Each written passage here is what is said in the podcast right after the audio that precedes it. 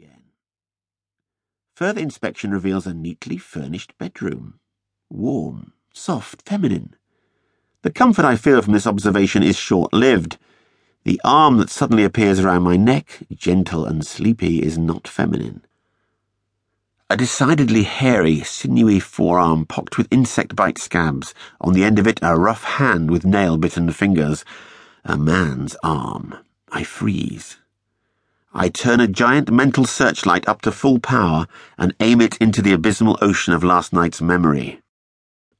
Emptiness. Nothing but a pitiless blackness. A blackness relieved only by a few strange albino crustaceans, blind white slugs, and bizarre jellyfish with eyes on stalks. I see a pale, boneless sea slug in combat with a pinkish anemone.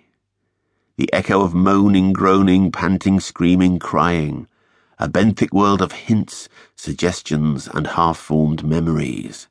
Certainly nothing about pub, curry, disco, strip club, gay bar, and back to his. The arm is limp and clammy. The hair makes it crinkle disgustingly. With some trepidation, I begin tracing its provenance, starting at the hand and working towards the shoulder. The shoulder. The shoulder is mine. It is my arm now tingling unpleasantly as my remaining blood struggles back up its tubules. The feeling in my limbs returns, along with a disturbing memory. The dreams.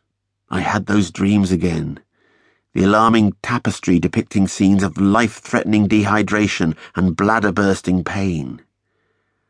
I get set upon by a bunch of irate ramblers after I've sucked the Lake District dry. The superego subdues the id. Your body craves, your mind represses. I'm in a sort of nightclub, and I'm desperate to relieve myself. The urinals are full, the cubicles are locked or broken or have no doors.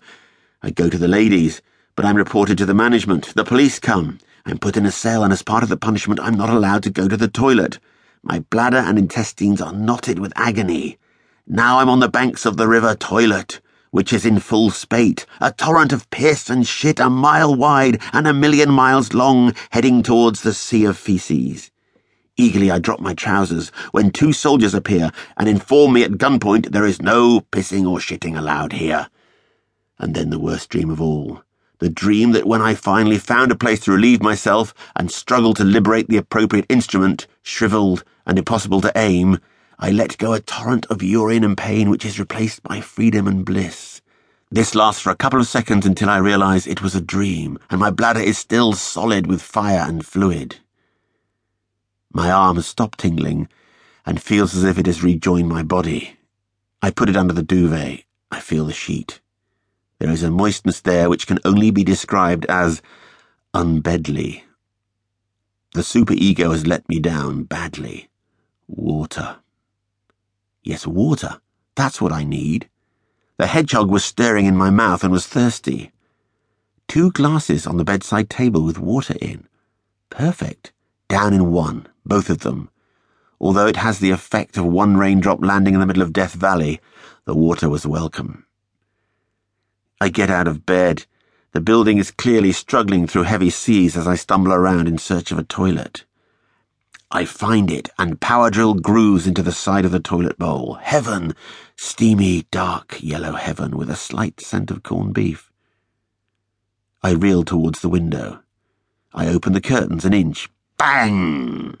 The daylight is merciless. The blow is struck without restraint, vertically downwards like a scimitar, splitting me cleanly but brutally from the crown of my skull to my scrotum. God's searchlight. No escape. He knows. All night he has waited outside the window while I was sinning. At the moment I stirred and opened the curtains, the blade of accusing light left me in shreds. I steady myself on the window ledge and look outside for clues. A sports ground. Could be a school. A row of bungalows, one with a for sale notice. For sale. That's English. At least I was still in England or an English speaking country anyway. Hills in the distance. Rolling wooded hills. I'm not in London then, certainly no part of London that I knew. My head thumps from the almighty light, and I lie back on the bed and give in to the hangover as it punches me with fists of dehydration, hunger, indigestion, guilt, self loathing,